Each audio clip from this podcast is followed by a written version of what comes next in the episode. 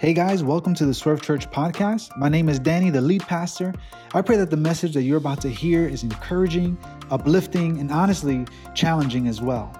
I want to invite you to join us in person Sundays at 11 a.m. at the Swerve Hub at 239 Stanhope Street, or catch church online at 11 a.m. on our YouTube or Facebook page. Thanks so much for tuning in, and I pray that you're blessed by today's message and that it helps draw you closer to Jesus.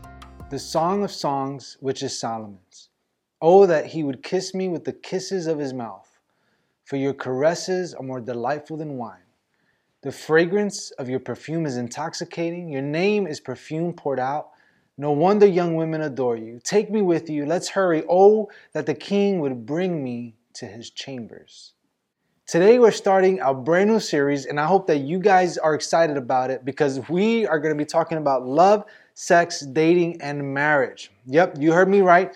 Over the next few weeks, we're going to be working our way through an Old Testament book called the Song of Songs. So make sure you pray for your boy, okay? Now, here's the thing. I don't know about you guys, but for me growing up in, a, in, a, in church, this wasn't necessarily a topic that was brought up very much, maybe except for what you shouldn't do or what doesn't honor God. But to have an in depth study about what God and God's Word have to say about love, sex, dating, and marriage, it wasn't brought up. I guess I get it to a degree. I mean, nobody necessarily enjoys the awkward conversation about the birds and the bees. And also, the biblical perspective on these things is not the popular opinion in our day and within our society.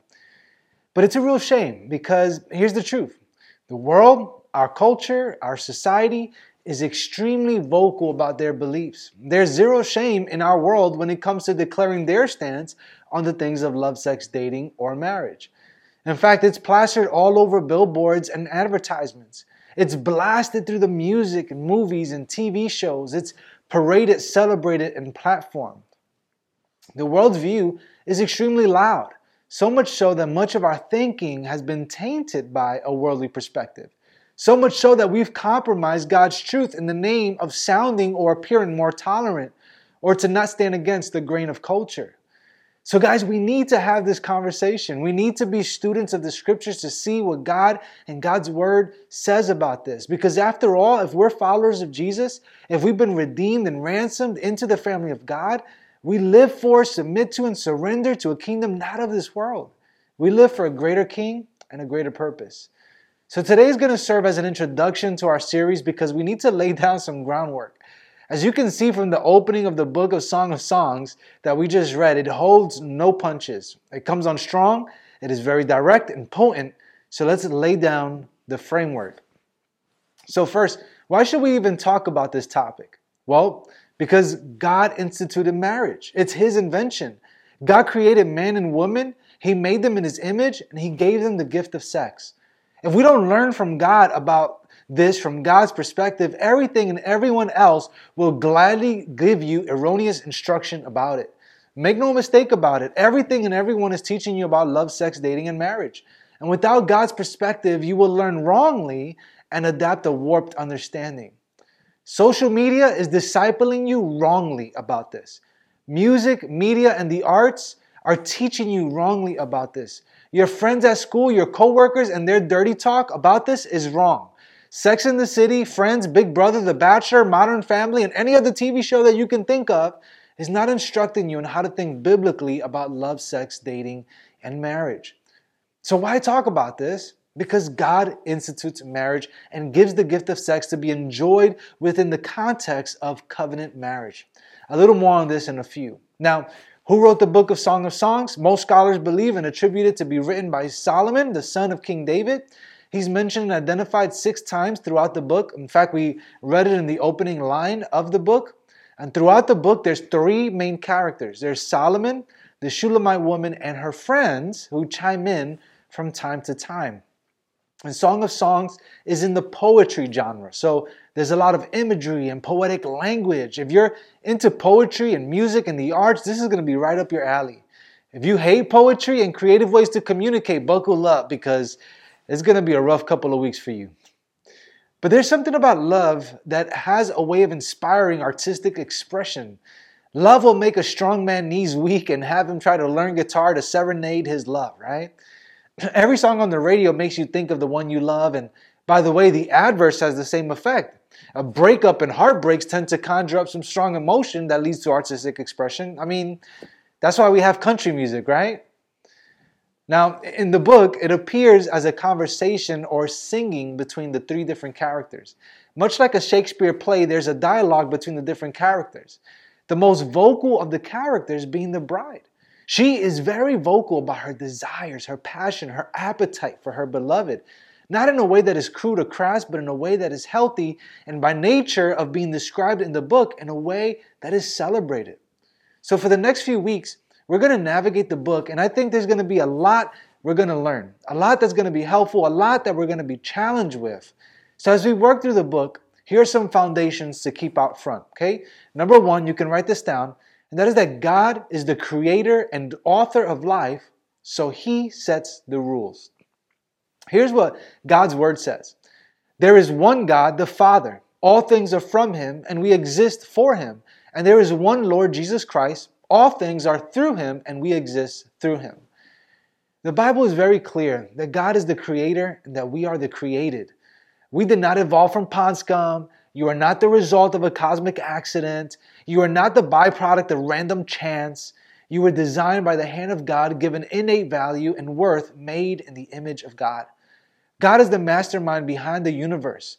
And the more scientists attempt to reach into the depths of the cosmos, the more never ending they discover it to become. God created that. God is the author of life. And as the author of life, He determines the boundaries, the limits, and the parameters to be set. We don't determine that. God does. And this has been an issue since the beginning of the Bible. God sets the rules, and mankind wants to question God on His rules. God creates and designs, and mankind wants to manipulate, excuse, and downright disobey. And this is the point the prophet Isaiah makes in the Old Testament when he says this You have turned things around as if the potter were the same as the clay.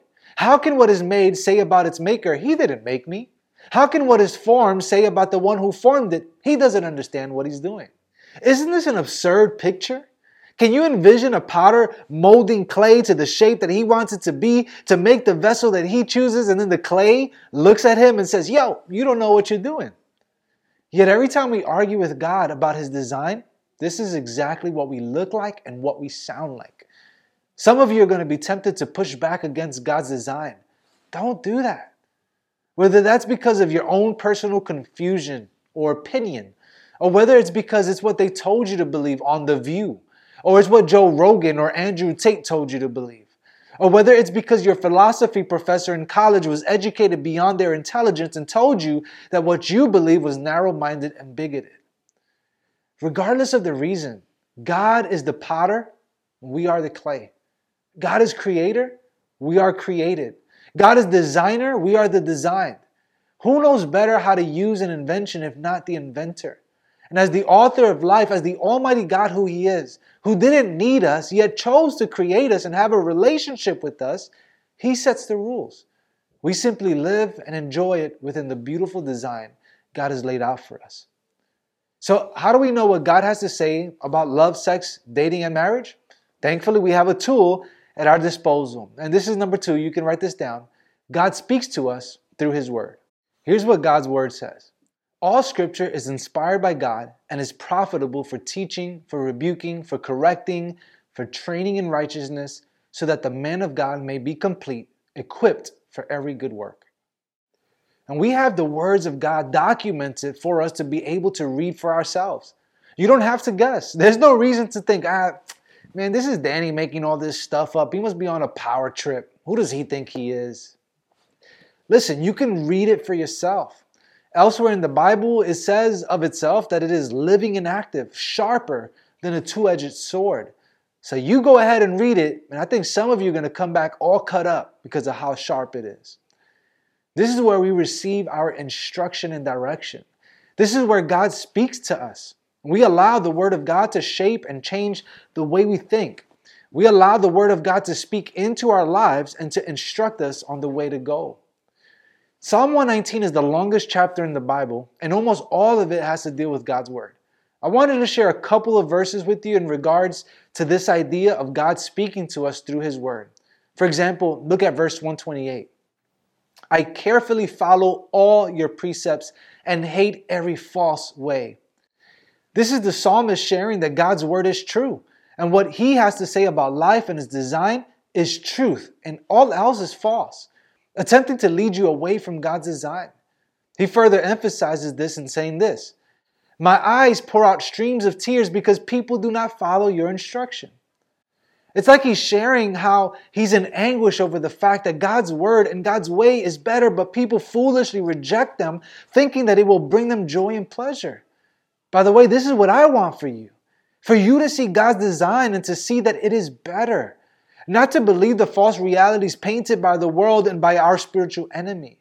Because for those who do follow his word, here's what happens verse 165 Abundant peace belongs to those who love your instruction. Nothing makes them stumble. So many people believe they can find peace, happiness, and joy working outside the confines of God's design, fulfilling the desires of their flesh. But nothing could be further from the truth. God's word, following his instructions and living within his design, is what truly brings peace. And the last foundational truth that we'll examine today is this. Number three, you can write this down. Marriage is instituted by God. Marriage is not a societal construct. It's not something that we created or made up. This is something established by God. He designed marriage. He designed the anatomy of man and woman to complement each other. He established the family unit. So, of course, it makes sense that the enemy would utilize the very thing that God established to cause his creation to rebel against him. But we see from the very beginning of Scripture God creating and establishing marriage. Of course, you guys know that God creates everything, and as the crown of his creation, he creates man. And then we read this in Genesis chapter 2. The Lord God said, It is not good for the man to be alone. I will make a helper suitable for him. Then the Lord made a woman from the rib he had taken out of the man, and he brought her to the man. The man said, This is now bone of my bones and flesh of my flesh. She shall be called woman, for she was taken out of man. That is why a man leaves his father and mother and is united to his wife, and they become one flesh. When you look at this passage in your Bibles, you'll notice that Adam's words are in a stanza because essentially, as Adam meets his spouse, it's love at first sight, and he does what every googly eyed guy wants to do, and he writes her a love song or a poem. But this is the standard God institutes from the very beginning, which begs the question then why are there such different perceptions on marriage and sex today? Part of it is because the enemy has blinded and confused people. An attack on marriage an attack on family is a direct attack on God that established these institutions. This is a direct attack on the very fabric of God's design. Part of it is because people have exchanged the worship of God for the worship of self, or the worship of pleasure, or the worship of created things. It's what the Bible calls idolatry. Instead of worshiping the Creator, we worship the created. Instead of honoring God through the gift of marriage and faithfulness and intimacy, we worship the byproduct itself. And this is the point that Paul makes in the book of Romans when he writes this. Therefore, God delivered them over in the desires of their hearts to sexual impurity, so that their bodies were degraded among themselves. They exchanged the truth of God for a lie and worship and serve what has been created instead of the Creator who is praised forever. Amen. We'll talk more about this next week and in the weeks to come, but we've taken a beautiful thing meant to be enjoyed within the context of marriage between one man and one woman for life, and we've turned it into an idol that we worship. So, guys, I understand that this topic in this series has some of you on edge. I get that. But I want what I want to do is bring you back to God's design. Not your opinion, not your feelings, not what the world thinks, what God says. And I want to help you see how much He loves you. The institution of marriage, the gift of intimacy and relationship, is evidence of His love for you. And the intimacy, the partnership, the relationship, the love, the companionship that you feel within marriage is a taste of the intimacy, partnership, relationship, loving companionship that He wants to have with you and that is made available through Jesus. God, in His great love for you and me, sent Jesus into the world to live the life that we were incapable of living, to die the death that you and I deserve, to pay the sin debt that we owed. They placed Him in a tomb where three days later, he conquered Satan's sin and death so that all who call on the name of Jesus can have forgiveness of sin, new life, and our eternity secured. In short, his death and resurrection grants us intimacy and relationship with God. And that's what God wants for you. He doesn't want a cold, distant religious connection to you. He desires relationship. And He made that possible through Jesus. And if you haven't made a decision to put your faith in Jesus, I invite you to do so today. Let's pray. We worship you, God, because you are creator and we are the creator. Forgive us for the times that our feeble mouths of clay have attempted to correct the potter. Thank you for the gift of your word that can guide us and correct us. Would you give us understanding of your word? Help us understand and, most importantly, apply your word to our lives. Thank you for the gift of marriage and for the picture it gives us of the, of the love, and the intimacy, and the relationship that you desire to have with us. The world is so vocal about what it believes. Help us stand firm on your word. And God, where there's confusion and question, bring clarity and build faith to trust you no matter what. In Jesus' name we pray. Amen. Guys, I truly pray and hope that you were challenged and encouraged by today's message.